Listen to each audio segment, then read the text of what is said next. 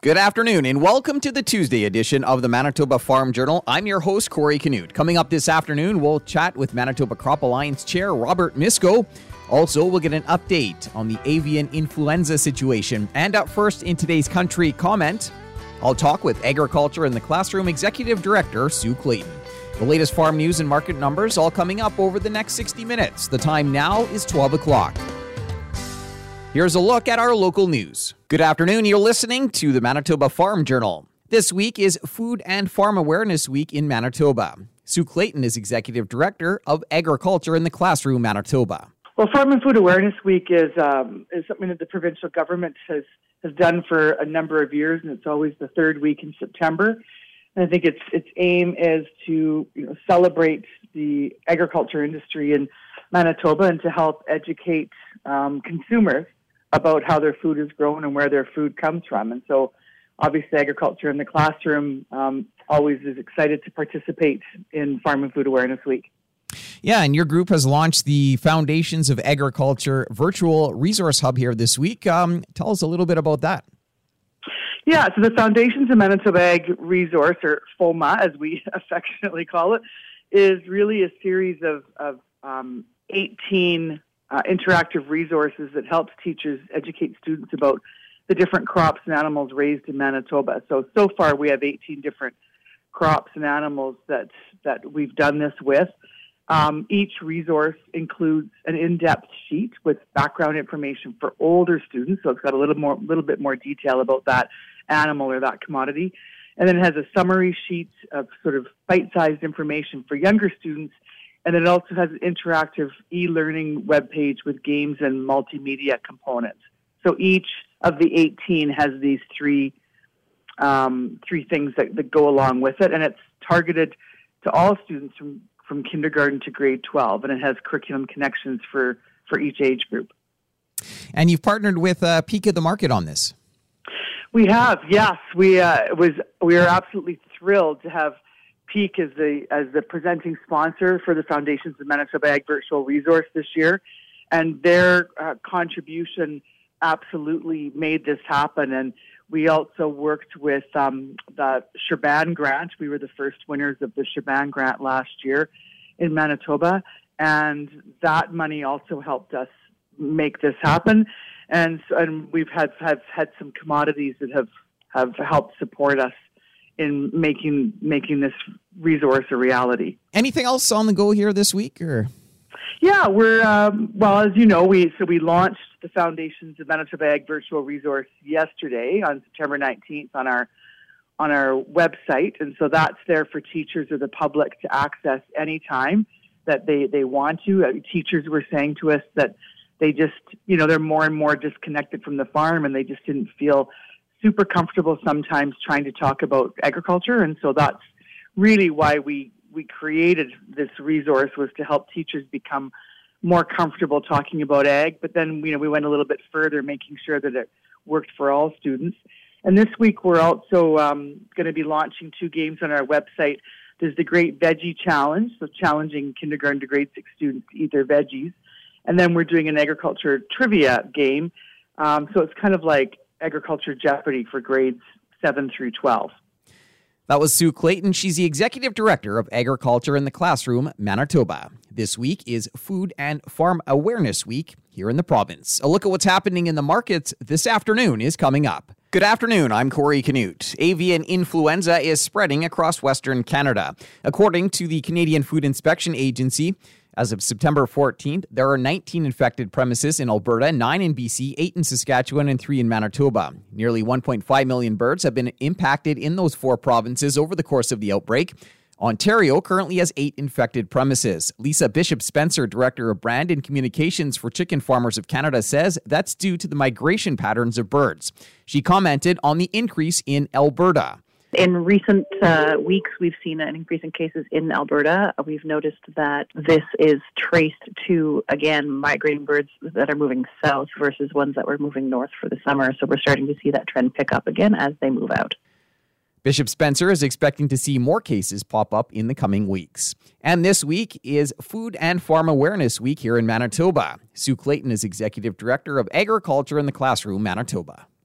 And Food Awareness Week is um, is something that the provincial government has, has done for a number of years, and it's always the third week in September. And I think its its aim is to you know, celebrate the agriculture industry in Manitoba and to help educate um, consumers about how their food is grown and where their food comes from. And so, obviously, agriculture in the classroom always is excited to participate in Farm and Food Awareness Week. Yesterday, Agriculture in the Classroom Manitoba launched its Foundations of Agriculture virtual resource hub in partnership with Peak of the Market. That was a look at today's farm news. I'm Corey Canute.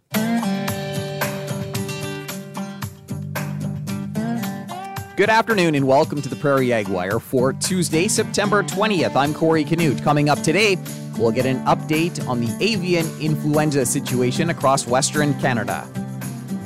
Avian influenza has been spreading across Western Canada. I got an update last week from Lisa Bishop Spencer. She's the Director of Brand and Communications for Chicken Farmers of Canada.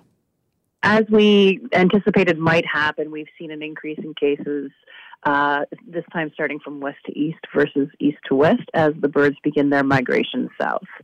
So we've seen some additional cases in BC, Alberta, Saskatchewan, and Manitoba. And um, yeah, I guess the hardest hit province would be um, Alberta. Talk a little bit about you know what they're dealing with. Uh, in in recent uh, weeks, we've seen an increase in cases in Alberta. We've noticed that um, this is traced to again migrating birds that are moving south versus ones that were moving north for the summer. So we're starting to see that trend pick up again as they move out. And how are these cases, you know, being dealt with? What's what's happening on these uh, locations? So what will usually happen is a bird will show, uh, some birds will show symptoms, and a confirmation will be done via a blood test through the lab in Winnipeg, the CFIA lab in Winnipeg. And once that is confirmed, then the uh, operation becomes CFIA's mandate to ensure that the birds are depopulated or destroyed in a humane manner. And then the next step is to ensure that everything is cleaned and disinfected, and that there's a waiting period before the pop- the the uh, farmer can repopulate the farm. And I guess just talk a little bit about just the impact on on the farmers and you know what what they're dealing with. It's a tremendous impact. It's it's something that we uh, we've had in the past, but we've never had it in multiple provinces. So we're now dealing with a situation this year with where we have a highly pathogenic virus. The virus is coming into the farm in its highly pathogenic form, and Whereas it used to come in in a low pathogenic form and then it'll mutate to high pathogenic, it's coming in as a highly pathogenic form. So this is the first time we've dealt with this issue. It's highly pathogenic among wild birds themselves. So usually those birds, those migratory birds, the geese and the fowl that uh, that migrate, um, usually carry that virus in its low pathogenic form, but it's actually killing them, those birds as well. So we have to, um, you know, we're dealing with something entirely new. It's it's a new experience for everyone, and, and it's very stressful for farmers. Are you expecting, I guess, more cases here, you know, in the coming weeks, or? I, I think we can safely anticipate that we're uh, we are going to get more cases. I think it's something that we have to be prepared for. I mean, the uh, overall objective for a farmer is to live by the adage: if it's in, keep it in, and if it's out, keep it out. But again, we're dealing with a brand new virus with a brand new, you know, brand new uh, traveling in terms of how it travels. So we have to we have to really be careful. And um, you know, what what's your advice for for farmers and and I guess just the general public? the general public shouldn't be worried. This is not a food safety issue. This is an animal animal health issue, and we have to bear in mind that the chicken that consumers are, are picking up at their grocery store or eating at their restaurants is perfectly safe. This is not an issue for them. In terms of messaging for farmers, I think it's very important that they work with their provincial boards and with the CFIA, and that we do everything we can to to really try to to control the situation as best we can. That was Lisa Bishop Spencer, Director of Brand and Communications for Chicken Farmers of Canada, giving us an update on the avian influenza situation. That's it for the Prairie Ag Wire for today. If you have any questions or opinions to share, send them to us by email, thefarmdesk at goldenwest.ca. I'm Corey Canute. Thanks for listening and have a great afternoon. The Prairie Ag Wire will return tomorrow on the Golden West Farm Network. Time now for a look at the farm calendar. The Canadian Wildlife Federation is hosting a webinar September 27th entitled Wild Cultivation Traditional Plant Management Systems of Northwestern North America. You can register on the Canadian Wildlife Federation website. The Roland Pumpkin Fair takes place October 1st, and the annual ASE Career Fair at the University of Manitoba takes place October 4th from 2:30 until 6:30 p.m. at 65 Chancellor's Circle in Winnipeg. The event is coordinated by Career Services, the Faculty of Agriculture Student Organization, and the University of Manitoba Engineering Society. And the Manitoba Forage and Grassland Association is hosting its fifth annual Regenerative Agriculture Conference, November 14th and 15th in Brandon. Continuing with the Manitoba Farm Journal here on this Tuesday afternoon, the Manitoba Crop Alliance is looking for delegates for its four crop committees. I got the details from Chair Robert Misko. That is the the whole way that we engage with our uh, members and, and, and get them involved. And we start with the delegate process, which is what the election is for. So there's half the delegates are up for election this year. I think it's uh, five for wheat and four for the other three groups for uh, sunflowers, um, flax, and corn. And then from that, uh, then that's where we get our, our directors. Uh, they come from all the delegate bodies. So the delegates basically decide who they who wants to run for a director, and then they, they vote amongst themselves to pick the, the directors that they have on the board. So at this point, it's just to get the get the delegates elected, and and we went with a, I guess we sort of look at it as a bit of a hybrid approach because we were finding prior to the amalgamation, most of our boards are having a hard time getting people that wanted to run to necessarily be on a board of directors. A lot of people think, oh, it's too much of a time commitment. It's a lot of stuff. I don't want to do it. And that was kind of the hope with this system that they could run to be a delegate. So as a delegate, you're you're basically looking at the research side of things. They make the recommendations to the board. They go through the different projects and and um, things that they want to get done um, for the different crops, and then that comes forward to the board. Uh, so it's not as it's not as big of a time commitment. You're basically looking at three meetings a year, probably we always try to have some. Well, we've been trying. I got to rephrase that since COVID's kind of been here since we started our our amalgamation, and that's been a bit of a challenge to get groups together. But we're kind of hoping this year we can get all the delegates together. We like to have one big meeting with, all of them, and then we like to have an education component to it to sort of, you know, maybe give some different skills for, you know, media relations, uh, just dealing with lobbying, government, different different things that you'd have to deal with if you became a director. So we kind of figured it's sort of a a bit of a grooming towards hopefully help them get to a, a directorship if that's what they're interested in. And if they're just looking to be a delegate and, and just do the the research and, and that kind of work, great. We're glad to have them for that too. Is just it again it, it gets us that grassroots connection and and it gives us hopefully the ability to engage more producers through the different. Because I mean, with uh, there's a total of 34 delegates, so and, and they're usually seems to be they're spread out quite quite evenly throughout the province. So you know, and and there's very few individuals that, would be on any one committee that don't grow some of the crops in the other committees. So everyone, you know, the research and the things that we do is, is pretty much relevant to all.